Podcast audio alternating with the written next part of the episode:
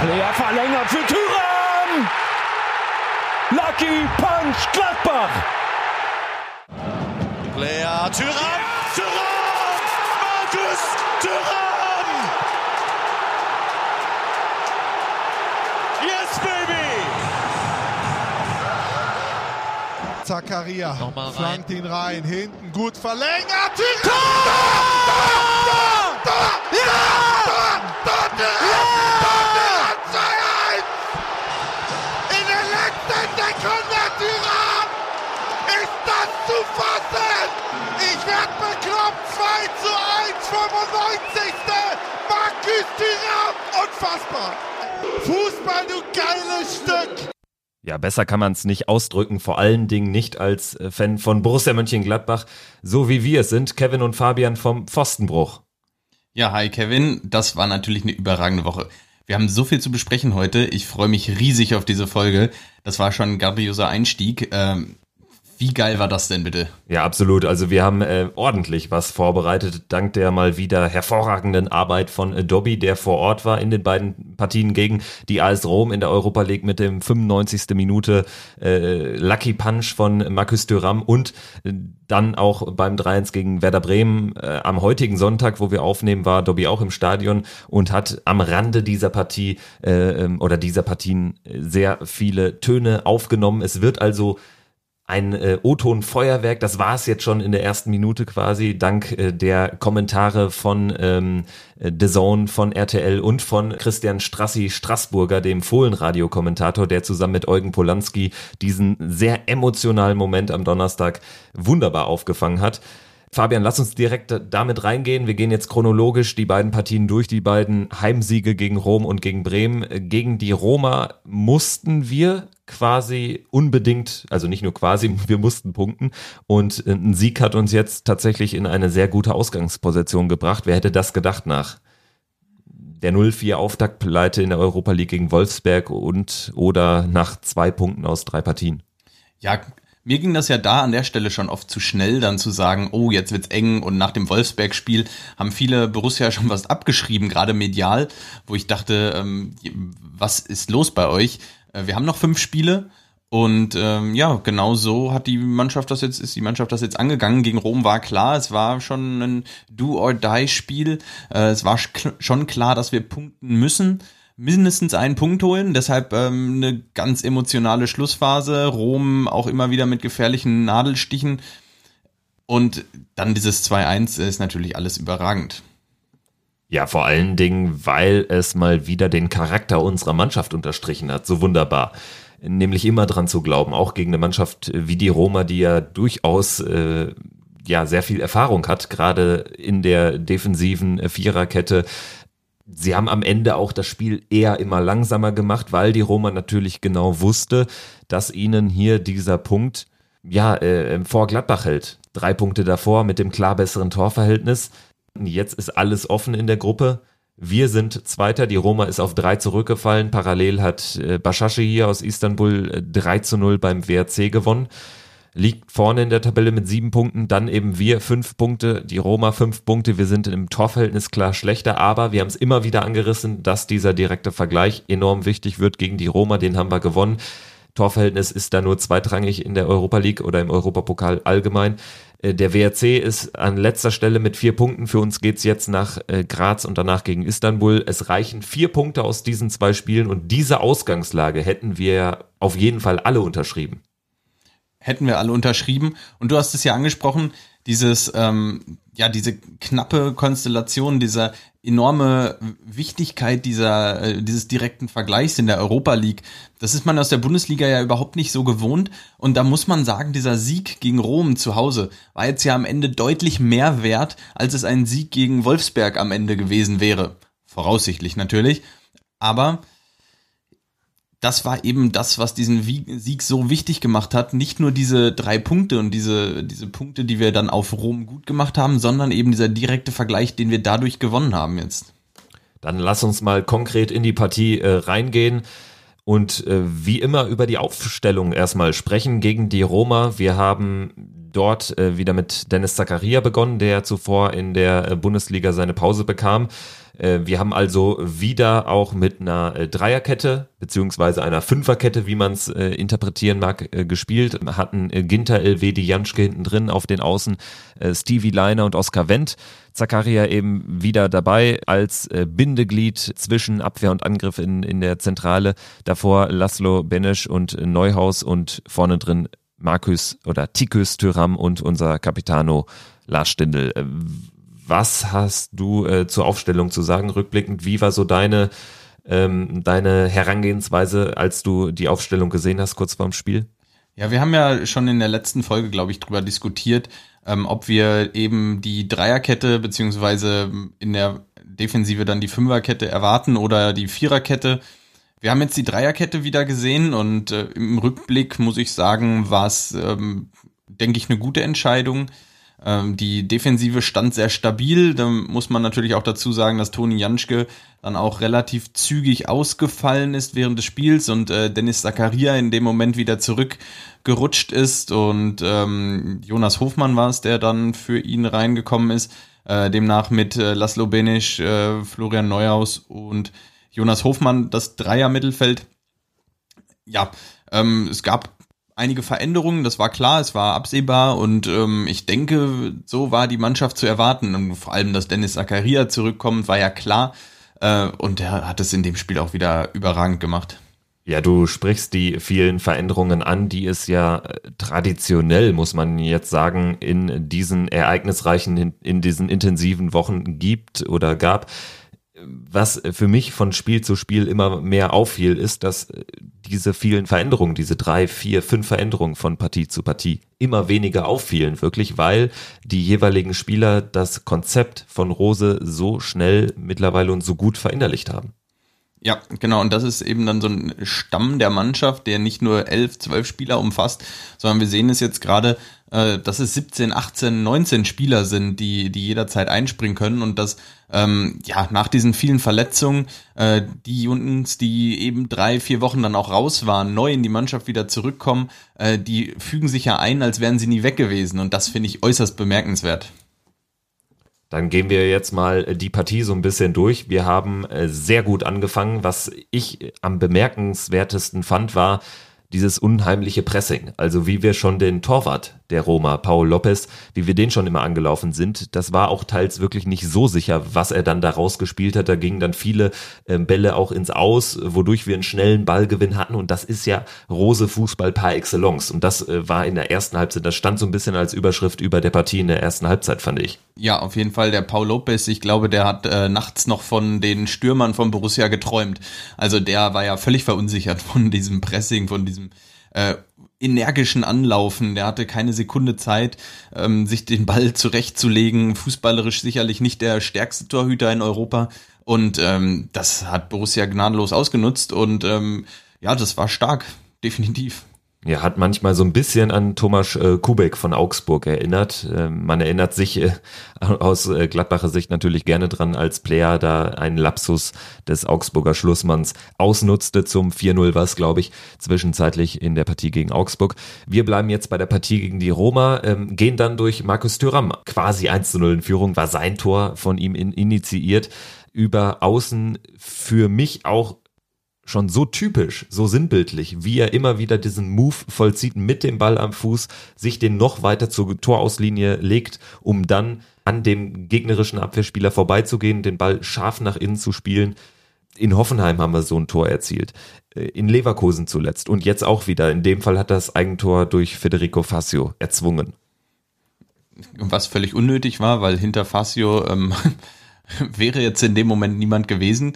Ja, aber dieser, eben genau dieser schnelle Antritt, da sieht man, ähm, Tikus Tyram ist nicht nur ein schneller Spieler, sondern vor allem auch ein antrittsstarker Spieler. Dieser, diese bewusste Verlangsamung, er hat den Ball am Fuß, er nimmt Tempo raus, steht dem äh, Verteidiger gegenüber und kann dann von einer auf die nächste Millisekunde anziehen und hat nach hat sofort zwei Meter Vorsprung. Äh, kein Abwehrspieler kommt hinter ihm her. Äh, das ist eine Riesenqualität und wenn er es dann schafft, eben den Ball gefährlich in die Mitte zu spielen, dann ja, dann passiert eben das, was passiert. Äh, das sehen wir nicht nur bei Tyram, immer wieder diese, ähm, diese Läufe an die Grundlinie, die haben mir letztes Jahr, letzte Saison so ein bisschen gefehlt. Das kommt jetzt immer mehr, ähm, ist Teil von Fußball von Marco Rose und vor allem dann diese, nicht nur der Lauf an die Grundlinie, sondern dann diese scharfen Pässe in die Mitte, wo eben genau das passieren soll, dass irgendwer den Fuß hinhält und wenn irgendwer eben auch mal der Gegner ist, dann hält halt der Gegner den Fuß hin. Ja, liebe Zuhörer vom Pfostenbruch, ihr merkt, wir haben wieder mal nicht viel zu meckern, aber äh, was sollen wir da jetzt auch irgendwo den kleinen Malus suchen, den es unserer Meinung nach fast gerade nicht gibt, beziehungsweise der einfach nicht unser Spiel dominiert. Es ist einfach offensiv unheimlich variantenreich. Äh, wir sind eben überhaupt nicht leicht ausrechenbar, suchen den schnellen äh, Ball in die Spitze in Form einer Flanke oder dann in Form eines schnellen Antritts von Tikus Thuram, der da dann indirekt das 1 zu 0 brachte. Man muss aber auch konstatieren, dass, glaube ich, dieses intensive, dieses laufintensive ähm, Spiel dann auch gegen eine ausgebuffte Mannschaft wie die Roma nicht ganz leicht über 90 Minuten durchzusetzen ist. Mir ist aufgefallen, so in den letzten 10 Minuten der ersten Hälfte, ab Minute 35, dass es da schon eher so ein bisschen weniger wurde mit dem offensiven Draufgehen. Natürlich neigt man bei einer 1 zu 0 Führung auch häufig dazu, sich eher ein bisschen vielleicht zurückfallen zu lassen. Da hatte für mich die Roma mehr Kontrolle im Mittelfeld, ohne jetzt in der Phase wirklich große Chancen zu initiieren. In der zweiten Halbzeit war es dann wiederum so wie in der ersten, da sind wir dann direkt wieder richtig stark rausgekommen, haben ja auch Chancen gehabt, auf 2-0 zu stellen. Aber auch da hat sich dann irgendwie nach ein paar Minuten gezeigt, dass sich die Roma mehr drauf einstellt und dann begann ja auch die stärkste Phase der italienischen Gäste. Ja, genau. Wir haben ja in der letzten Folge auch ähm, gesprochen, wie erwarten wir die Roma und ähm, im Wesentlichen war es, haben sie so gespielt, wie wir sie erwartet haben. Sie sie waren nicht komplett passiv von der ersten Sekunde an, sondern sie haben schon versucht mitzuspielen, aber nicht mit dem allerhöchsten Risiko. Äh, sie haben im Zweifel eben doch ähm, den Schritt lieber zurückgemacht, als dann nach vorne und in, ins, ins volle Risiko zu gehen. Äh, das haben sie in der ersten Halbzeit so gemacht und dann eben diese 1-0-Führung durch Borussia ähm, war so ein bisschen so ein Wach, so ein Weckruf für die Roma, für die Spieler, die dann ähm, immer aktiver wurden, die dann äh, das Spiel so ein bisschen kontrolliert haben. Ja, genau, nach der, äh, nach der Halbzeit, da hatte Borussia dann sehr gute ähm, Ansätze, sehr gute Möglichkeiten. Äh, und dann kam natürlich die Phase, in der die Roma äh, einfach viel stärker war. Ähm, nicht nur stärker als Borussia, sondern stärker als sie es in der ersten Halbzeit war und ähm, auch gefährlich immer wieder nach vorne kam. Also ähm, wo Borussia schon durchaus Probleme hatte. Ähm, ja, und das ähm, endete dann, ja, oder endete nicht, sondern ähm, im Laufe dieser Zeit äh, kam dann dieser wunderbare Freistoß von Kolarov, ähm, den Fazio ähm, ja perfekt verwertet und zu dem Zeitpunkt zunächst mal sein, sein Eigentor wieder gut macht. War einfach ein klasse Freistoß. Da kann man, ich weiß nicht, wie du es gesehen hast, aber ich glaube, man kann bei Borussia da niemandem ähm, die Schuld zuweisen, weil äh, das war einfach ein Ausnahmefreistoß, der war perfekt. Ähm, ja, weiß nicht, wie hast du es gesehen? Ja, ähnlich. Also du hast halt dann auch als Verteidiger schlechte Karten, wenn der Ball so nah ans Tor gezirkelt wird, aber auch immer noch so weit weg ist, dass du als Torwart auch nicht die Option hast, die ernsthafte Option hast, rauszugehen. Und deswegen war es einfach ein perfekt getimter Freistoß vor allen Dingen. Äh, abseits war es auch nicht, auch da alles korrekt. Ja, und das hat uns natürlich dann nicht gerade Auftrieb äh, gegeben, logischerweise, sondern eher den Gästen äh, zu ähm, ja, weiteren Chancen verleitet. Es gab ein paar Konter, die äh, ja teils auch sehr unglücklich irgendwie in die Hacke gespielt wurden. Jeko, Kluivert, also da gab es Szenen, wo man es hätte deutlich besser machen können. Ähm, da äh, stand unsere Europapokalteilnahme, unsere weitere Europapokalteilnahme über das Jahr hinaus dann doch eher auf sehr dünnem Eis. Ja, genau, das habe ich genauso gesehen. Äh, eine Situation ist mir im Kopf geblieben, wo Lars Stindl an der ähm, sich zum Ball geht, äh, den Ball so gerade noch vor der Seitenauslinie rettet, reingrätscht und in dem Moment ähm, war es dann Roms Rechtsverteidiger, ähm, der den Ball aufnimmt, den ähm, sofort den Konter einleitet und es wurde brandgefährlich vorne ähm, in einer Situation, wo Lars Stindl eigentlich den Spiel im Ball, äh, den Ball im Spiel, nicht den Spiel im Ball, äh, den Ball im Spiel halten möchte, äh, um den Angriff weiterleben zu lassen. Äh, Borussia war in der Phase ganz gut und äh, die Roma einen kleinen Fehler, dass der Ball eben äh, frei war, äh, und das Spielfeld vor ihm vor allem frei war, äh, sofort ausgenutzt, fast ausgenutzt, muss man sagen, ähm, und immer wieder gefährlich war in der Phase. Das fand ich beeindruckend stark. Man vergisst natürlich auch in dieser Spielnachbetrachtung ganz gerne mal, dass die Roma aktuell selbst in einer überragenden Phase ist. Sie hatten äh, ihre beiden Heimspiele gegen Milan, vor allen Dingen Napoli, jeweils 2-1 gewonnen. Dazwischen lag, glaube ich, ein 4-0 in Udine, äh, wo man äh, fast das gesamte Spiel in Unterzahl agieren musste. Also die kommen ja auch aus einer oder kamen aus einer sehr guten Phase. Dann am Ende, das hatte ich eingangs schon erwähnt, waren sie aber mit dem 1-1 sehr zufrieden, vielleicht zu zufrieden. Das hat uns dann ein bisschen Luft gegeben, als dass wir im Mittelfeld manchmal nicht mehr oder zumindest im Aufbau nicht mehr mehr so ganz viel Druck bekamen, weil sich Rom halt so ein bisschen nach hinten, äh, ja nicht einigelte, aber so ein bisschen nach hinten immer weiter robbte in, im Verlauf der zweiten Halbzeit. Und dann in den letzten zehn Minuten gab es ja jetzt auch nicht mehr wirklich die klare Konterszene. Ähm, so dass wir am Ende über eine eklatant starke Willensleistung das Ding nach Hause bringen. Ähm, war ja eigentlich auch schon weg, die Szene war fast gelöscht, weil der Freistoß von Bennis gar nicht in den Strafraum kam. Und dann Zakaria prügelt das Ding mal nach vorne, überragend abgelegt von Player, der in der letzten Viertelstunde nochmal ein bisschen Unruhe gestiftet hat im äh, Strafraum der Römer. Ja, und dann steht da Tyram und der nickt ihn ein. Überragende Emotionen, also großartig. So kannst du eigentlich eine Willensleistung definieren. Ja, die Roma wird sich sicherlich geärgert haben im Nachhinein, weil wir haben ja über diese Phase gesprochen, wo sie stark waren, wo sie auch das Tor schießen. Und dann hatten sie eine Phase da drin, wo sie ähm, weiterhin weiter gespielt haben und dann eben dieses Risiko wieder rausgenommen haben. Man hatte das Gefühl, sie sind mit dem 1-1 zufrieden, eben aufgrund dieses direkten Vergleiches, weil sie mehr Punkte haben als Borussia. Ähm, mit dem 1-1 äh, hätten sie zwar den direkten Vergleich nicht gewonnen, aber aufgrund dieses deutlich besseren Torverhältnisses, was sie aktuell haben, hatte man den Eindruck, die Roma ist mit dem 1 zu 1 sehr zufrieden ähm, und die haben es nicht mit der letzten Konsequenz versucht, auf das 2-1 zu gehen, auf das eigene. Und ich hatte das Gefühl, wenn sie das tun würden, dann hätten sie auch große Chancen, das Spiel noch zu gewinnen. Das war ihnen aber ein bisschen zu gefährlich. Sie haben sich dann wieder etwas zurückgezogen, wirklich nur ganz leicht ein bisschen das Risiko rausgenommen in der ein oder anderen Aktion. Ähm, zeigt sich dann vielleicht dadurch, dass ein Außenverteidiger äh, eben die, die Wege nach vorne nicht mehr mitmacht mit letzter Konsequenz, sondern ähm, einfach 40 Meter vorm Tor stehen bleibt und hinten lieber absichert, statt den Wegen vorne mitzumachen und dann Kleuwert oder ein Saniolo zu unterstützen. Und ähm, ja, nach dem 2-1 glaube ich, dass die Roma sich massivst geärgert haben wird, weil ich glaube, sie hätten die Chance gehabt, das Spiel zu gewinnen, wenn sie mit vollem Risiko weiter draufgegangen wären. Aber es spricht natürlich auch für uns, dass sie es eben nicht machen, weil der Respekt auch groß ist. Ähm, am Ende, wie gesagt, äh, unfassbare Emotionen und die äh, geben uns eben eine tolle Ausgangsposition. Darüber können wir ja gleich nochmal sprechen. Ich würde jetzt mal unseren äh, Cheftrainer zu Wort kommen lassen. Im Interview mit Dobby, im Pfostenbruch-Interview Marco Rose. So, meine Damen und Herren, ich bin jetzt hier live nochmal vor Ort, habe unseren Cheftrainer Marco Rose bei mir. Herr Rose, erstmal persönlich herzlichen Glückwunsch zum Sieg gestern. Äh, ja, Ihr Eindruck, das war ja ein hochemotionales Spiel gestern. Wie war's? Ja, ein gutes Gefühl, glaube ich, für uns alle, ähm, die mit der Borussia mitfiebern. Ähm, 95. Minute 2-1 gewonnen. Sehr gute erste Halbzeit gespielt, ähm, zwischendrin dann mal ein bisschen Probleme bekommen. Aber immer an uns geglaubt. Ähm, so wollen wir das haben und deswegen freuen wir uns alle.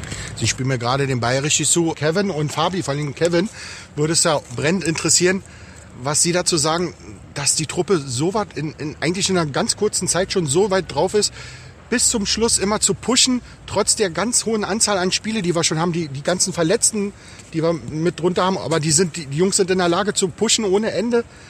Ist, ist doch Wahnsinn, oder?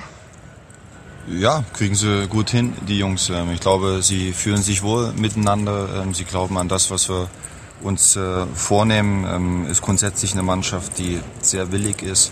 Und dann helfen dir natürlich auch erlebte Dinge. Und wir haben jetzt nicht zum ersten Mal spät noch äh, genau. ein Tor gemacht. Und das bedeutet, dass wir natürlich glauben in das finden, was wir, was wir da tun. Wir sind jetzt schon so weit wie die Last Minutes. Last Minutes Chefs oder Last-Minute-Champions in Europapokal, würde ich fast sagen.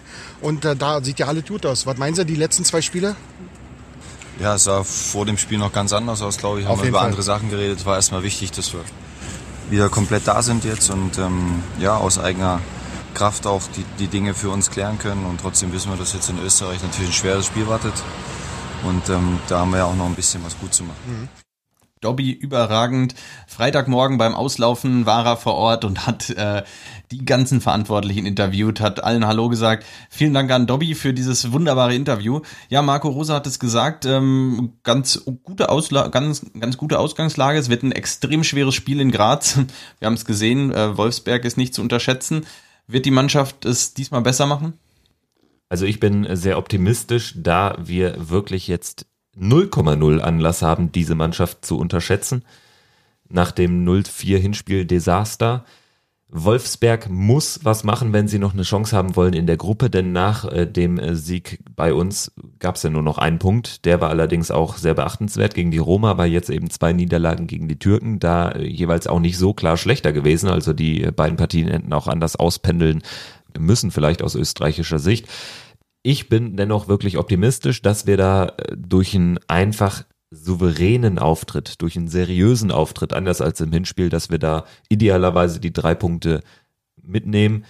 Zumal der Druck anders als erwartet bei der Ausgangslage, bei dem bisherigen Verlauf der Europa League gar nicht mal jetzt so krass ist, weil selbst mit einem Punkt hätten wir es in jedem Fall in eigener Hand mit einem Sieg gegen die Türken, gegen Istanbul am letzten Spieltag die nächste Runde klar zu machen. Ja, das ist irre und das ist ähm, wirklich stark.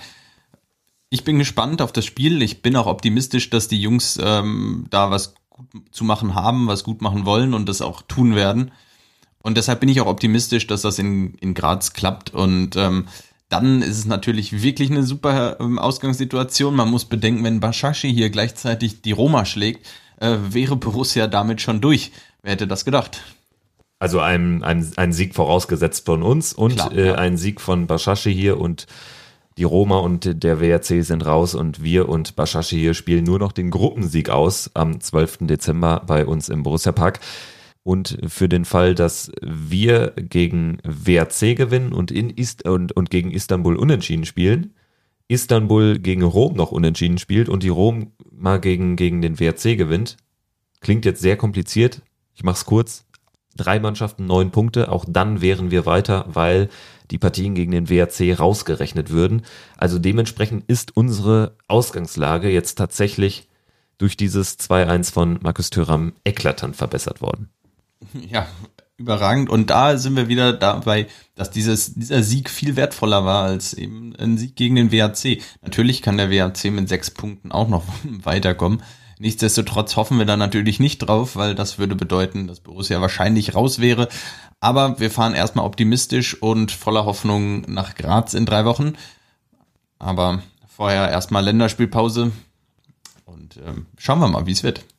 Wir haben äh, nicht nur mit Marco Rose sprechen können, sondern äh, Dobby hat auch den Co-Trainer oder einen der Co-Trainer abgreifen können. Alexander Zickler im ersten, im historisch ersten Interview bei Pfostenbruch. So, liebe Zuhörer vom Pfostenbruch, hier ist euer Dobby wieder am Start nach, beim Auslauf nach dem Spiel gestern vom Europa League Spiel. Ich habe bei uns unseren super Angriffs- und Co-Trainer Alexander Zickler bei mir. Herr Zickler, erstmal herzlichen Glückwunsch zum Sieg gestern. Dankeschön. Ihre Einschätzung zum Spiel, wie fanden Sie denn das Spiel gestern? Ich glaube, es war ein sehr intensives Spiel gegen einen sehr, sehr guten Gegner mit viel individueller äh, Qualität und ähm, ja, wir waren ein bisschen unter Zugzwang und deswegen sind wir natürlich. Sind wir natürlich glücklich über den, über den späten Erfolg. Äh, freut mich extrem für die Mannschaft und für die Fans und äh, jetzt haben wir wieder alle Möglichkeiten. Auf jeden Fall. Aber haben Sie schon mal das Stadion so erlebt, was nachher in der 95. Minute abging? Das war der Wahnsinn, oder? Ich muss sagen, auch die Spiele vorher schon ja. ähm, ist schon absolut top. Es macht Spaß, hier, hier, zu spielen, aber auch bei Auswärtsfahrten. Für mich immer wieder überragend, wie viele wie viel Fans uns da begleiten. Aber gestern war natürlich eine unglaubliche Hammer. Stimmung. Und deswegen freut es mich auch, dass wir in der letzten Minute oder in der Nachspielzeit ja. das Tor gemacht haben. Ja, wir sind ja jetzt schon die Nachspielspezialisten in Europa, würde ich mal sagen, wa? Ja, aber es ist auch eine Qualität. Ähm, genau. Ich glaube, dann bis zum Ende alles zu probieren und, und, und, das steckt in der Mannschaft drin und wir sind auch äh, das eine oder andere Mal jetzt belohnt worden und nochmal, es war ein sehr, sehr wichtiger Erfolg gestern. Ja, da hat er recht, der Alexander Zickler, dass natürlich äh, wir Fans als zwölfter Mann da auch äh, einen großen Anteil haben. Mir hat zuletzt, natürlich ist es jetzt kein Wunder wegen des äh, sportlichen Erfolgs, mir hat aber wirklich auch die Atmosphäre gefallen äh, gegen Rom. Da gab es wirklich gar keine kritischen Stimmen oder geschweige denn irgendwie ein, ein Pfeifen, was man hören konnte auch in der schwierigen Phase nicht. Und das macht natürlich am Ende auch was aus, wenn man da eben auch von den Rängen noch gepusht wird und am Ende dann dieses 2 zu 1 sozusagen reindrücken kann. Alexander Zickler kennt sich genauso gut wie unser Cheftrainer Marco Rose aus Salzburger Zeiten mit dem nächsten Gegner in der Europa League aus, mit dem WAC. Einer, der sich genauso gut auskennt, ist unser Publikumsliebling auf der rechten Seite, Stevie Leiner. Auch er hat für Salzburg gespielt und ja, auch mit ihm hat Dobby sprechen können. Das Spiel gestern war ja war Hammer, oder? Mit der 95 Minute mal wieder. Hier wird ja schon sowas wie Spezialitäten in der Nachspielzeit im Europacup, würde ich sagen. Ja, mal wieder sehr ähm, spannend bis zum Schluss. Ähm, von mir aus könnte es auch mal ein bisschen, bisschen ruhiger ähm, sein oder mal früher entschieden werden. Aber ja, von uns sind, auch auf den Zuschauernringen ja, genauso. Ja, aber es sind sehr schwierige Spiele gewesen in den letzten Wochen und von dem her glaube ich, ja, hat jeder was davon gehabt. Ähm, auch die Fans immer sehr interessante Spiele gesehen. Ja, vielen Dank an Dobby und an Stevie Leiner. Es kommt nicht von ungefähr, dass wir natürlich sehr gerne O-Töne von unserem Rechtsverteidiger hier im Podcast haben, denn ja, wer die eine oder andere Folge mit uns gehört hat, wir beide mögen ihn ja sehr, Fabian. Ich denke, das spreche ich auch für dich. Ja, ich bin auch ab, absoluter Fan von seiner Spielweise. Ähm, jetzt diese Woche auch wieder gegen Rom. Ähm, tolles Spiel gemacht auffällig einfach, ähm, gerade auch wenn er da auf dieser äh, rechten Mittelfeldposition fast spielt, diese ähm, rechts, diese rechte Bahn, die er dann komplett für sich alleine hat in diesem System mit drei Verteidigern, ähm, da geht er auch auf, das kann er perfekt, ähm, das ist fast wie für ihn gemacht. Ganz groß, ja, stark. Ja, möge er noch viele Spiele und viele Jahre für uns äh, auflaufen. Umso mehr freut es uns, dass natürlich Dobby ihn auch noch ein paar besondere Worte hat entlocken können. Kevin, Fabi, ähm, freut mich, äh, dass euch das gefällt, meine Spielweise und ja, könnt mich gerne weiterhin ein bisschen pushen ähm, und äh, vielen Dank, liebe, liebe Grüße zu euch und zu allen anderen Fans natürlich. Wow, ähm, ja, ganz groß. Äh, ich, wir haben alles erreicht. Äh, Grüße von Stevie Leiner. Äh, ja, er kann auch gerne so weiterspielen, dann werden wir ihn auch weiter so pushen. Ähm, vielen Dank an Dobby, der also diese ganzen Interviews geführt hat, äh, die mit den Spielern sprechen konnte am Freitagmorgen. Ähm, von ihm haben wir die Meinung jetzt aber noch gar nicht gehört. Und ähm, das ist ja viel wichtiger als die Meinung von den ganzen Ver Verantwortlichen. Dobbys Meinung zum Spiel gegen Rom. Dop, dop, dop, Dobby, dop, dop, Dobby, Dobby, dop, dop, dop, Dobby, dop, dop, Dobby, Dobby, dop, dop, dop, Dobby, dop, dop, Dobby, Dobby, dop, dop, dop, Dobby, dop, dop. Was für ein Hammer, Hammer-Auftritt hier am Donnerstagabend. Europapokalnacht. Ich glaube, der ganze, das ganze Stadion, der ganze Borussia-Park ist ausgeflippt, meine Damen und Herren. Meine Meinung zum Spiel ganz klar, der Sieg geht voll in Ordnung, obwohl wir echt wie man gesehen hat, von der 45. bis zur 60. Minute, ja, da wo auch das Tor der Italiener gefallen ist, total unsere Probleme hatten. Aber was dann in der Nachspielzeit wieder gekommen ist, wie die Jungs gekämpft haben, ey, ich habe noch selten sowas gesehen oder erlebt, wie das ganze Stadion ausgeflippt ist. Das hatte echt schon Decamago-Ausnahmen gehabt. So war das am Donnerstag, Leute. Es war einfach nur Hammer. Und wir sind wieder voll im Geschäft in Europa ja, die Stürme aus den äh, westlichen Nachbarländern Deutschlands, die äh, bescheren uns wirklich besondere, besonders wichtige Momente. Igor de Camargo, da hat äh, Dobby gerade dran erinnert, mit äh, seinem, ja, allen voran sehr wichtigen Relegationstor. Jetzt äh, Tyram macht das 2 zu 1 in der 95. gegen die AS Roma. Das soll es jetzt erstmal gewesen sein äh, mit Europapokal für diese Woche, für diese Ausgabe. Wir fahren dann ähm, Ende November auch persönlich nach Graz, werden da ganz besondere Eindrücke mitnehmen, haben uns ja so eine schöne Zugtour zusammengestellt, um auch so ein bisschen mehr Europapokal-Feeling noch aufzunehmen. Schön mit dem Nachtzug auch durch Polen, damit auch so richtig Europapokal-Feeling aufkommt. Ja, weil so ein Flug war uns irgendwie einfach zu einfach. Ne? Also viel zu einfach. Da, da fehlt so ein bisschen äh, der Charme, aber das ist im Zug natürlich ganz anders. Das ist schön puristisch, das wird geil. Da werden wir das Aufnahmegerät sicherlich überstrapazieren. So, äh, jetzt äh, sprechen wir über das Brot- und Buttergeschäft, die Fußball-Bundesliga, die für uns bislang so wunderbar läuft. Wir haben den siebten Sieg aus den letzten acht Partien in der Bundesliga eingefahren. Und Kevin, weißt du, weißt du, wer die Bundesliga anführt aktuell? Ähm, boah, du fragst mich Sachen. Ich guck mal eben auf die Stecktabelle zu meiner Rechten. Die Raute kenne ich. Sensationell. Wenn, wenn man in der Stecktabelle auch noch, wenn man da noch die Punkte sehen könnte, so irgendwie auf so einer Kreidetafel darunter, wäre es ja noch geiler. Aber äh, für alle, die es jetzt gerade nicht auf dem Schirm haben, 25 Punkte Borussia, vier Punkte Vorsprung auf den zweiten. Also wir haben die Tabellenspitze sogar noch ausbauen können. Ja.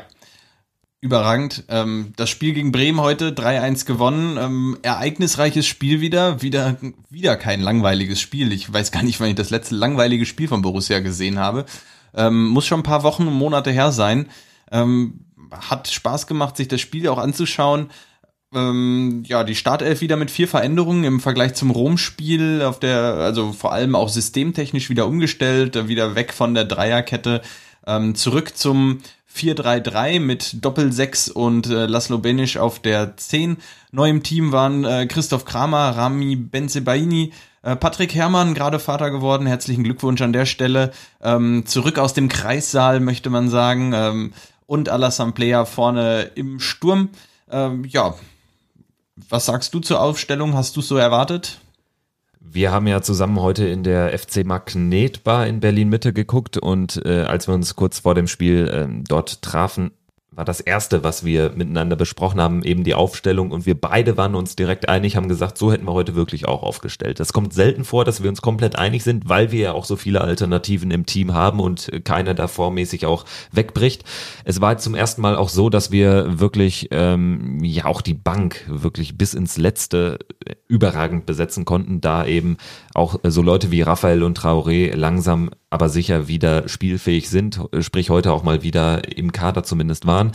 Ähm, dann bis auf Janschke, Embolo und Johnson ähm, hatten wir alles dabei, was Rang und Namen hat ja, also ich fand es auch sinnvoll, jetzt wieder auf Viererkette zu gehen, fand es auch sinnvoll, äh, aus Gründen der Belastungssteuerung Oscar Wendt draußen zu lassen, diesmal mit Benze Baini anzufangen. Kramer war für mich auch logisch, dass er spielt, zumal er ja für, ja, vor eher ähm, ruhigeren Wochen steht durch seine lustigerweise eingehandelte Sperre gegen Rom, ist er ja gegen äh, Wolfsberg in der Euroleague gesperrt, hat dort also ähm, erstmal keine englische Woche. Ja, und dann äh, fand ich es äh, vorne auch äh, super, dass man Hermann jetzt den Startelf-Einsatz gibt. Der ist ja in guter Form, ist ja eben nur gebremst worden durch einen sehr schönen Grund, durch die Geburt ähm, seines Kindes.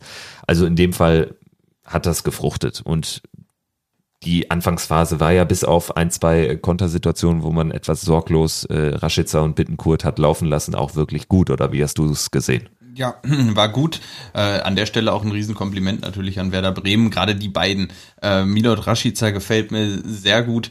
Äh, letzte Saison schon immer besser reingekommen, hat äh, hervorragende Rückrunde gespielt und ähm, ist einfach ein super Fußballer, ähm, dass der immer wieder auch seine Situation hat, auch seine Schnelligkeit ausspielen kann und ähm, ja, gepaart mit seiner ähm, guten Technik ist das immer ein gefährlicher Spieler, den man auf dem Schirm haben muss, der ähm, heute auch wieder gute Ansätze gezeigt hat. Gut, dass es nicht darüber hinaus für mehr gereicht hat, außer die guten Ansätze. Gut, dass er keine Tore geschossen hat. Da war Borussia heute einfach in der letzten, ja, in der letzten Instanz hatte Borussia heute einfach einen äh, guten Torhüter. Schönes Wort, Instanz. Wir hatten auch eine gute Standardsituation in Person von äh, Laszlo Benisch, der den da wunderbar reingezirkelt hat, ähnlich gut wie das Kolarov am Donnerstag in der Europa League gemacht hat. Diesmal äh, war es für uns positiv, als das dann mit Rami Benzebaini ein Mann am Elfmeterpunkt stand, der doch erstaunlich viel Sprungkraft an den Tag legte und auch sehr platziert einköpfte. Also habe ich ihm nicht zugetraut. Ich weiß nicht, wusste nicht, dass er auch so kopfballstark ist. Aber natürlich auch ein super, super Einstand für ihn, da im Borussia Park jetzt sein erstes Tor zu erzielen und uns in der Partie auf die Siegerstraße zu bringen. Zumal wir auch das auszunutzen wussten, was viele in den Medien auch äh, Bremen vorher angedichtet haben, dass sie eben eigentlich einen guten Ball spielen, manchmal vorne ein bisschen unglücklich sind, bisschen viele Chancen vergeben, aber hinten haben sie eben Probleme, allen voran bei Standards. Ja, das war ein Tor mit Ansage. Ich hab's dir gesagt, ich hab's gesagt. Jetzt fällt es 1-0. Ähm, ja, st starke Standardsituation wieder von Laszlo Benisch. In den letzten Wochen immer wieder mit starken Standardsituationen aufgefallen und ähm, heute, ja, klasse, klasse Situation, ähm, gut reingespielt. das 1-0 und ähm, mit dem Rückenwind des 1-0 direkt dann das 2-0 nachgelegt ähm, durch Patrick Herrmann, ähm, der sich heute doppelt und dreifach belohnt hat. Also ich meine, was eine Woche für ihn. Äh, erst kann er aus dem Kreissaal verfolgen, wie seine Kollegen äh, das 2-1 gegen die Roma schießen. Dann kommt sein Sohn zur Welt und dann schießt er zwei Tore gegen Werder Bremen. Also wenn einer mit äh, Freudentränen heute Abend im Bett liegt, dann ist es wohl Patrick Herrmann.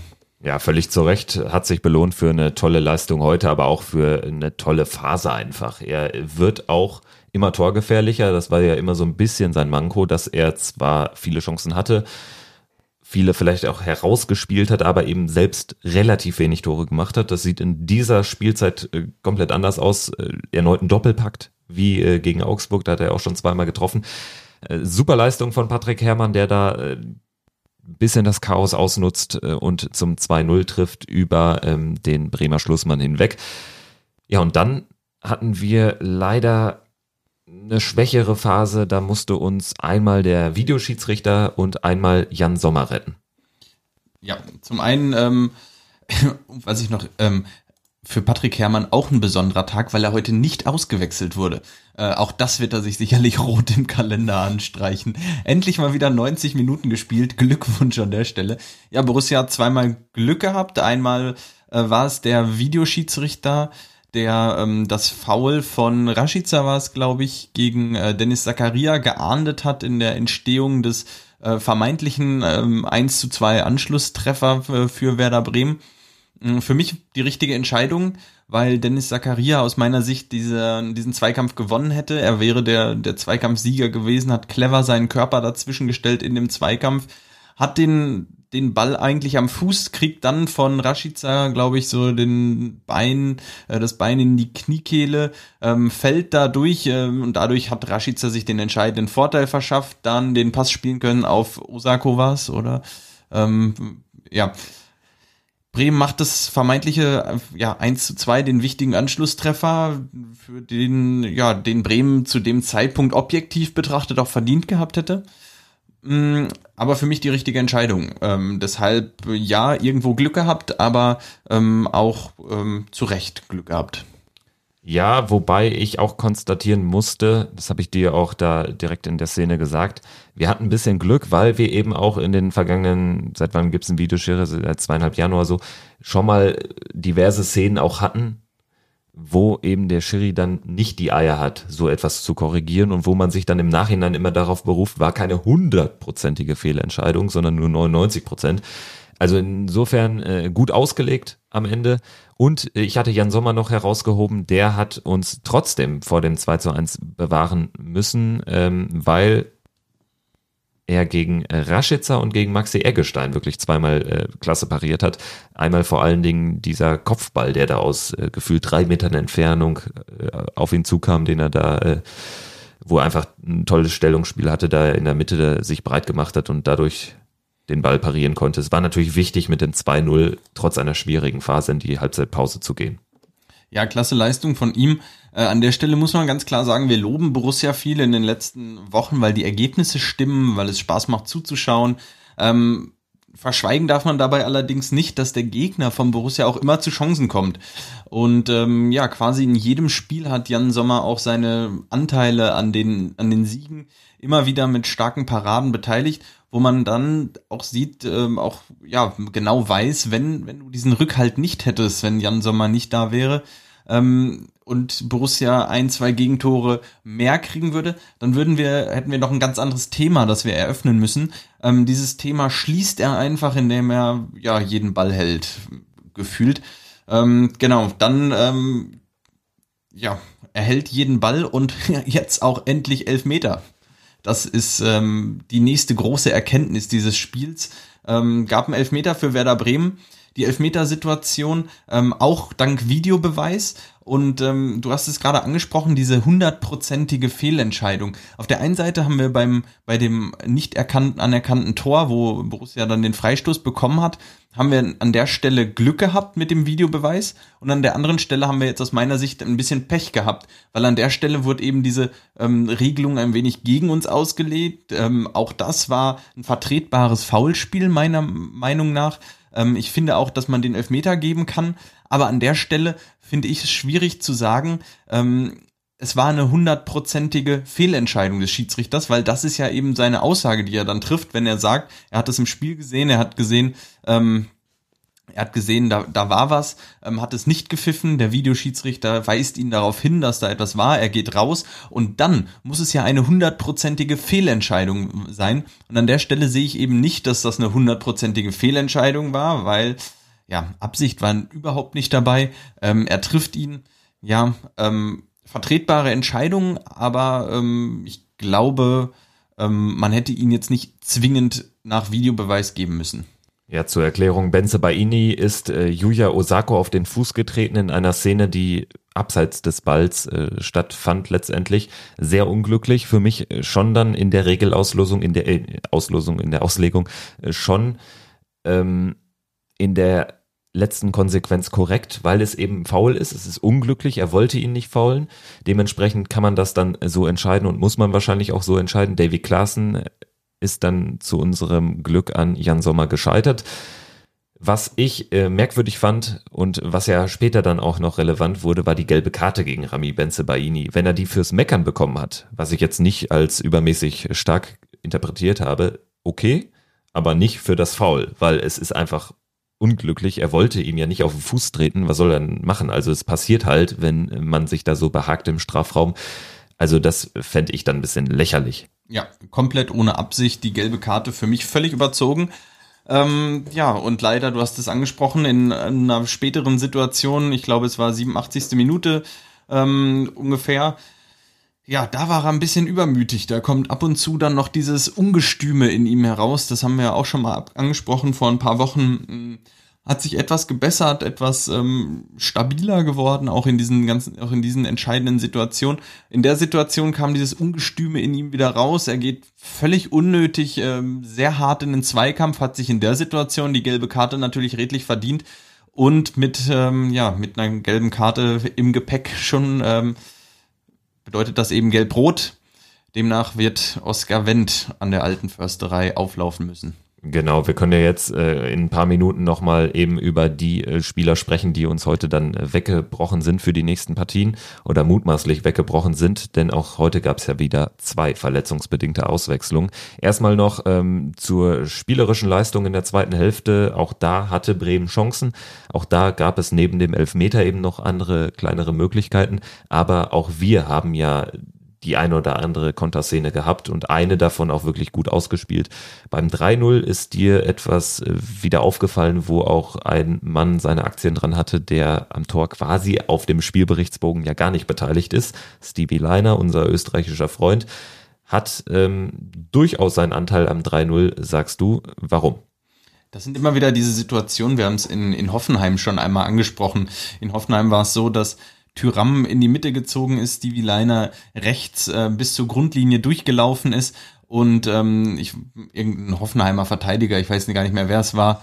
Ich glaube, Hübner war es. Ähm, der den Schritt rausmacht und äh, den Pass zu Leiner verhindern möchte und damit die Tür für Tyram aufmacht. Und ähnliche Situation auch da wieder. Patrick Herrmann mit dem Ball am Fuß ähm, zieht Richtung Mitte und ähm, dann war es am Ende heute, glaube ich, Velkovic, der reagiert, der wieder reagiert auf einen Laufweg ähm, von Stevie Liner auf der rechten Seite und äh, eben wieder so einen leichten Schritt rausmacht äh, und damit auch für Patrick Herrmann die Tür öffnet zum Tor. Patrick Herrmann kann abschließen und es sieht dann aus wie ein Fehler des Verteidigers, aber es liegt einfach nur an dem ungehörigen Respekt, den der Verteidiger vor äh, den, ja, den Hereingaben hat, beziehungsweise vor dem Pass nach außen an die Grundlinie und ähm, ja, vor einer gefährlichen Situation. Am Ende war die Situation dann so gefährlicher. Wir reden von einem Fehler des Verteidigers, aber man darf da auch nicht außer Acht lassen, ähm, warum er diesen Fehler macht.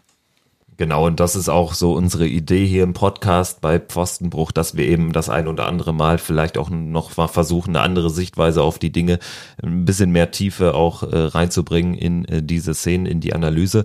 Das heißt auch, wir dürfen nicht unerwähnt lassen, dass Bremen ja noch ein Tor gemacht hat, mit dem Abpfiff quasi, Leonardo Bittencourt.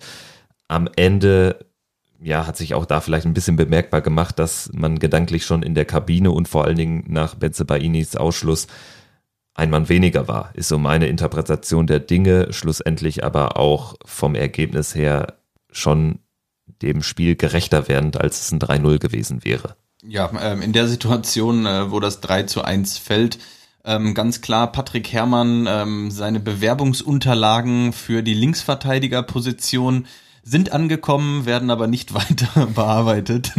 ähm, ja, ähm, werden maximal freundlich beantwortet, aber mehr ja, auch nicht. Wir haben leider kein, zurzeit kein Interesse. Ihre Position ist besetzt. Ähm, ja, ähm, das durchaus ähm, durchaus verdient. Ähm, hört sich ist am Ende nur Ergebniskosmetik, die gute alte Ergebniskosmetik, die Werder da betrieben hat. Ähm, ja, es ist verdient. Äh, 3-0 wäre vielleicht das ja doch das eine oder andere Tor zu hoch gewesen. Ähm, am Ende finde ich, ist der Sieg für Borussia verdient. Mhm, aber vielleicht wären 3-0 wirklich zu hoch gewesen. Es war ein schönes Tor. Ähm, sicherlich auch ein bisschen glücklich. Am Ende gab es für Jan Sommer da gar nichts zu halten. Bitter für ihn, dass es wieder nicht zu null wurde äh, in den letzten Wochen. Dann doch, ähm, ja, hat sich immer wieder an der einen oder anderen Stelle das äh, ein oder andere Gegentor eingeschlichen. Äh, und für einen Torwart ist es natürlich auch wichtig, ähm, immer mal wieder zu Null zu spielen, die Null zu halten. Und ähm, ich glaube, der ist der Einzige, der sich heute ein bisschen mehr ärgern wird als alle anderen. Vor allem, weil er eben den Elfmeter gehalten hat und somit äh, dazu beigetragen hat, dass es eigentlich sehr gut aussah, sehr lange. Aber wenn wir, aber wenn wir ein Tor kassieren, dann meinetwegen immer so ein nicht mehr entscheidendes in der 93. Minute mit Abpfiff. Das ist dann auch verschmerzbar. Apropos Schmerzen, äh, die haben, sorry für diese Überleitung, äh, die haben äh, verspürt Christoph Kramer in der 34. Minute raus, eingewechselt dafür Jonas Hofmann und in der 59. Minute raus Las Laszlo Benes. Das sah noch deutlich schlimmer aus als bei Kramer. Für ihn kam Neuhaus. Auch diesmal also zwei verletzungsbedingte Auswechslungen. Fabian, bei der einen Szene mit Benes ist es eigentlich auch fast schon rot für Shahin, oder? Ja, ähm, für mich ja. Für mich, ähm, ja, für mich schon. Also wenn ich sehe, dass auf der einen Seite wird Benzibaini in der Szene gelb gegeben, in der völlig unabsichtlich ähm, ja, einem Spieler auf die, auf die Füße tritt, Osako in dem Fall, ähm, wirklich ohne, ohne den irgendwie zu sehen. Er hat einfach nur seinen Fuß auf dem Rasen abstellen wollen und dann war da der Fuß von äh, Yuya Osako.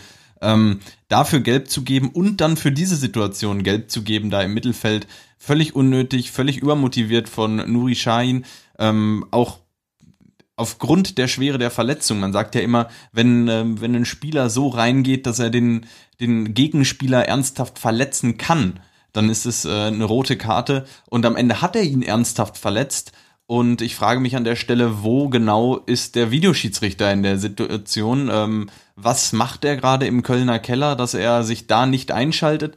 Weil bei anderen ja, in anderen Situationen ähm, ist es durchaus passiert, dass äh, genau sowas zurückgenommen wurde und äh, nochmal umentschieden wurde. Ich erinnere mich, ähm, vor wenigen Wochen äh, hat Union mal in Leverkusen gespielt und Sebastian Polter ähm, eine ja, fast ähnliche Situation irgendwo gehabt, äh, die wo er die gelbe Karte bekommen hat und sich dann der Videoschiedsrichter eingeschaltet hat und er am Ende nochmal rot bekommen hat. Ja, letzte Woche ähm, bei Borussia ja auch äh, in dem Spiel in Leverkusen da Gott sei Dank auf Seiten von Leverkusen und nicht auf Seiten von Borussia äh, Leon Bailey, der nachträglich da noch die rote Karte bekommen hat. Aber ich habe ein bisschen Hoffnung, denn die Kollegen des Express äh, schreiben, es scheint beide nicht so schlimm erwischt zu haben. Kramer ähm, hatte einen Schlag gegen das Knie abbekommen. Da sah es ja ohnehin jetzt nicht so dramatisch aus, aber auch bei Benes äh, oder zu Benes äh, hat Eberl erklärt, er ist am Nerv getroffen worden und deshalb hat er sich so erschrocken, weil er den Fuß einfach nicht mehr gespürt hat. Es scheint sich aber zu normalisieren. Also dementsprechend äh, klingt es erstmal nicht ganz so dramatisch, als dass man es befürchten musste bei dem Anblick des Fouls von äh, Nuri Shahin an Benisch und auch an, ja, an seinem Ausdruck als er da vom Platz humpelte. Wir hoffen da das Beste, haben natürlich für Union sowieso einen fixen Ausfall äh, wegen der Sperre zu beklagen durch Rami Benzebainis gelb-rote Karte. Alles nicht so schlimm, sagen wir, denn Oscar Wendt ist ja da und wahrscheinlich hätte er in Union eh nicht gespielt. Genau, jetzt sind erstmal die beiden, sind erst erstmal die beiden Ausfälle Äh, die Länderspielpause kommt da sicherlich an ja, zur rechten Zeit. Ähm, Gerade bei solchen, in Anführungsstrichen, Kleinigkeiten, wo man sagt, ja, ist nicht ganz optimal, da kann man die Spieler dann ähm, ja mal rausnehmen. Ich glaube, Laszlo Benisch wäre auch für die slowakische Nationalmannschaft nominiert gewesen. Äh, vielleicht kann man da sagen, ja, nö, lass den mal besser hier. Äh, lass den mal sich hier auskurieren und ähm, dann kann er vielleicht nächste Woche, nächste Woche auch ins Training wieder einsteigen. Das wäre ja der Optimalfall. Genau, für die Slowakei wiegt der Auswahl sicherlich schwerer. Die spielen ja in einer Gruppe mit Kroatien, Ungarn und Wales jetzt noch um ein Ticket für die Europameisterschaft. Das soll uns jetzt aber weiter nur peripher interessieren. Wir hören jetzt mal, was Dobby zu sagen hat nach dem 3 zu 1 gegen Werder Bremen.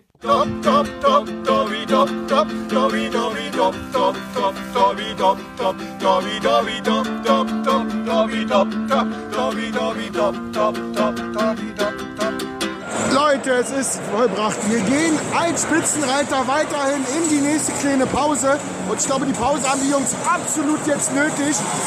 Die stehen hier auf dem Zahnfleisch und das war heute ein geiles Spiel. Ich hier live vor Ort, meine Damen und Herren. Hier aus dem Borussia Park live vor Ort. Ihr hört ja noch im Hintergrund das Stadion. Sowas von geil. 3 zu 1. Die Jungs echt, ich weiß nicht, wo die, äh, was die in den Morgens Kaffee trinken oder was sie früh zum Frühstück kriegen, was da ein Pensum abgeht. Unten stehen sie gerade, die gehen jetzt gleich Richtung Nordkurve. Die Nordkurve wird sie rufen. Ihr hört es, es ist richtig laut. Es ist so geil. 3-1, absolut verdienter Sieg. Gute Besserung an Kramer und an Benisch. Leute, macht keinen Scheiß. Ich hoffe, ihr seid bald wieder fit. Die ganze Truppe super gespielt und Mann des Spiels für mich ganz klar Flaco. Patrick Herrmann, Junge. Topmann. Wie geil ist das denn? 3-1. Und ich sag's nochmal und ich singe es weiter. Spitzenreiter, Spitzenreiter, hey, hey.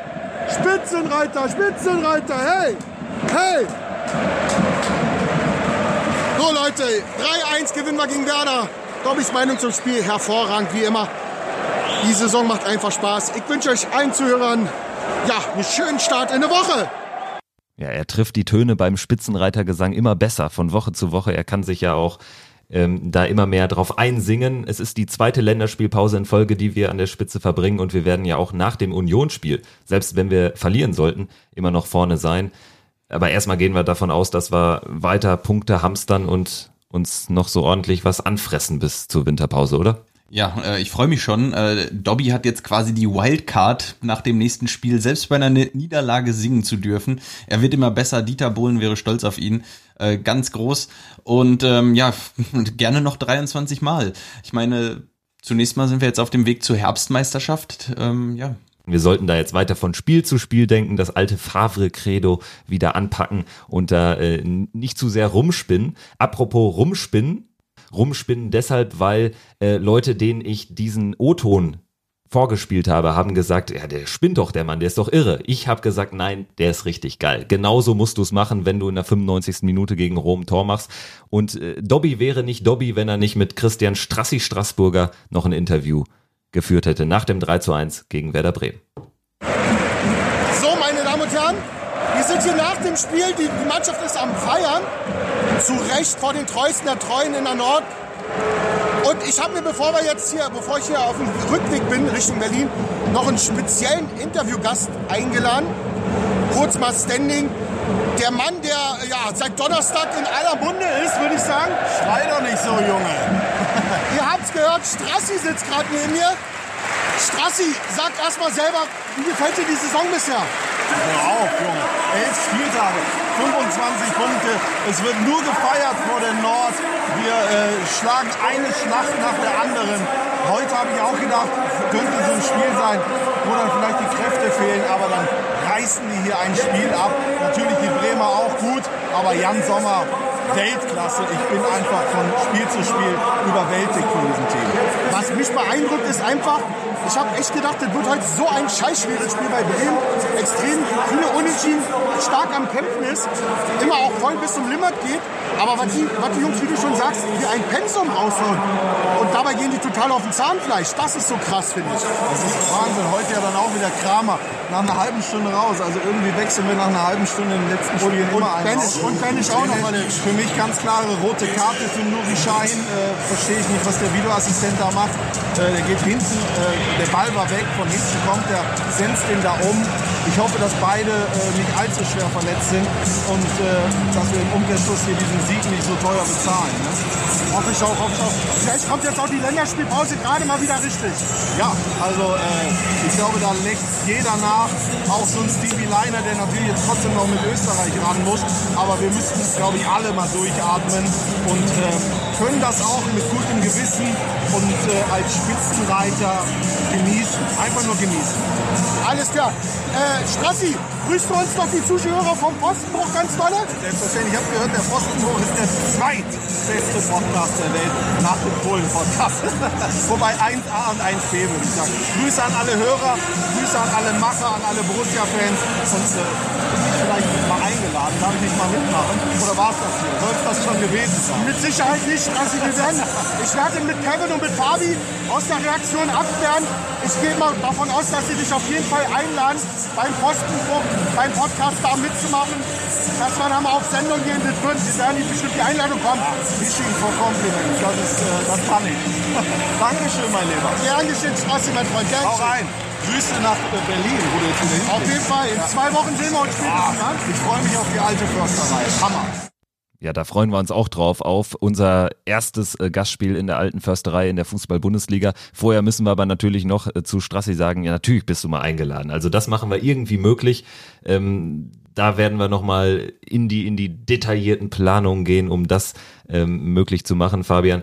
Ja, und mit dem zweitbesten Podcast der Welt kann ich mich auch gut anfreunden. Wenn wir dann eben den zweiten Platz hinter Knippi und Strassi belegen. Oder den geteilten ersten. Den, den geteilten ersten. Das besprechen wir dann noch das- mal das- persönlich Das können wir dann ausdiskutieren, ja. Sehr gut. Äh, Fabian, Union ist das Stichwort. Wir spielen in zwei Wochen da nach der Länderspielpause.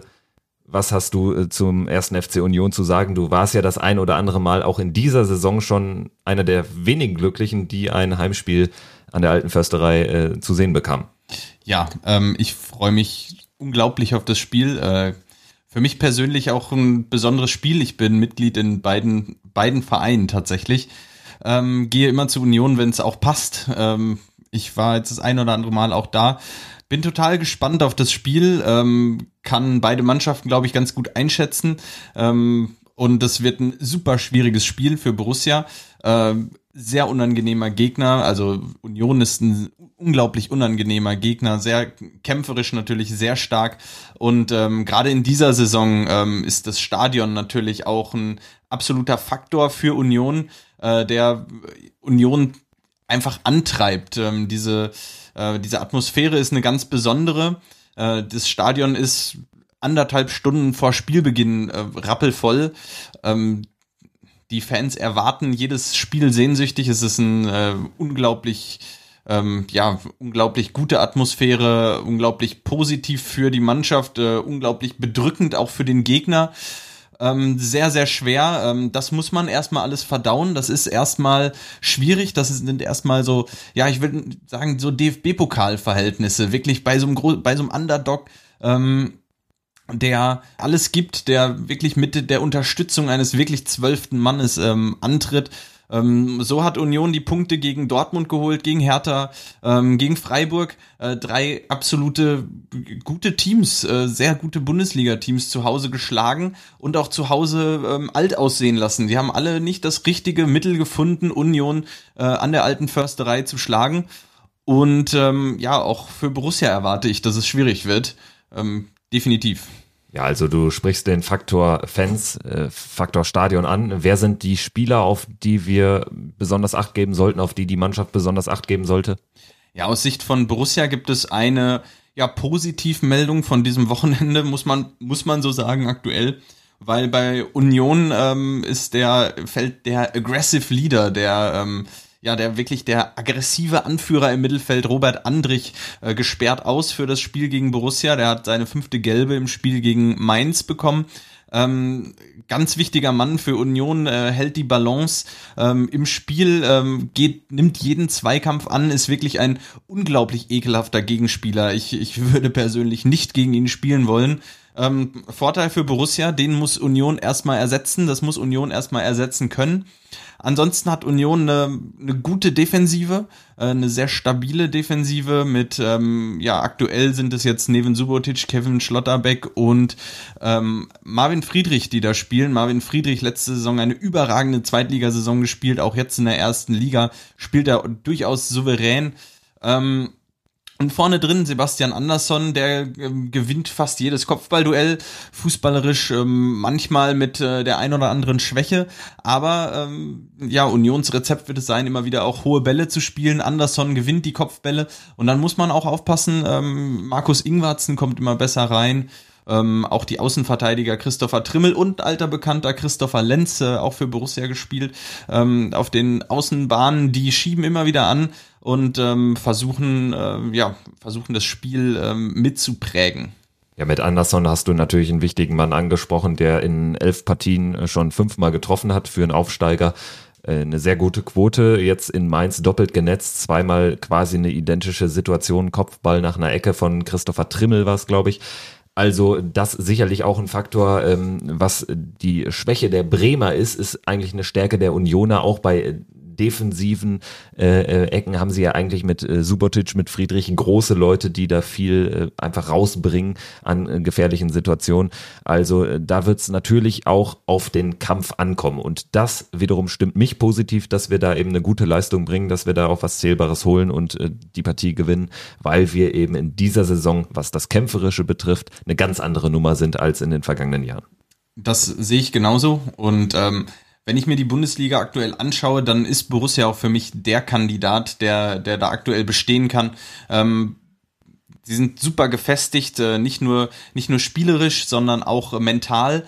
Und ähm, ja, das äh, stimmt mich auch aus Borussia-Perspektive äh, sehr optimistisch, dass, äh, dass Borussia da was holen kann. Ähm, es wird ein interessantes Spiel. Ich bin einfach gespannt. Ich äh, werde den Tag genießen, so oder so. Ähm, wird ein großartiger Tag und da freue ich mich drauf. Jetzt haben wir die Ein-Stunden-Marke wieder überschritten. Das heißt, es war eine vollgepackte Folge. Ich denke, das haben wir unter Beweis gestellt mit ordentlich O-Tönen von Dobby herangeholt, von Dobby persönlich. Vielen, vielen Dank auch an, an Strassi, der äh, da sich die paar Minuten noch genommen hat und mit dem wir sicherlich nochmal was Schönes aufzeichnen werden. Und vielleicht sieht man sich dann in Berlin. Äh, Fabian, äh, du hast nochmal obligatorisch die Ehre zu sagen, wie man uns erreichen kann, wie man mit uns in Kontakt treten kann. Und dann würde ich sagen, nehmen wir uns mal zwei Wochen Ruhe, gönnen wir uns mal zwei Wochen Ruhe, bis es dann nach der Länderspielpause an der alten Försterei weitergeht. Ja, genau. Abonniert uns natürlich als allererstes mal auf Spotify, auf Apple Podcasts. Ähm, hört rein in unseren Podcast, äh, folgt uns auf Facebook, auf ähm, Instagram und ähm, falls ihr Fragen, Feedback habt, dann meldet euch entweder über die gerade genannten Kanäle oder über fabian at pfostenbruch-podcast.de. Und nein, Kevin, es gibt noch keine E-Mail-Adresse für dich. Es, sie, sie kommt bald. Sie kommt bald. Das sagt er immer, seit Wochen mittlerweile. Aber ich bin geduldig und ja, ich hoffe, wir ähm, haben jetzt eine ruhige Zeit. Die haben wir uns verdient als Tabellenführer der Fußball-Bundesliga. Geil. Wir machen einfach so weiter und reiten das Ding möglicherweise bis zum Saisonende. Das war Pfostenbruch nach den beiden Heimspielen, den beiden erfolgreichen Heimspielen gegen die AS Rom, inklusive eines Last-Minute-Kopfballtors zum Sieg durch Markus Thuram und nach dem 3 zu 1 in der Bundesliga gegen Werder Bremen. Fabian und Kevin sagen Tschüss, bis zum nächsten Mal. Fußball, du geiles Stück!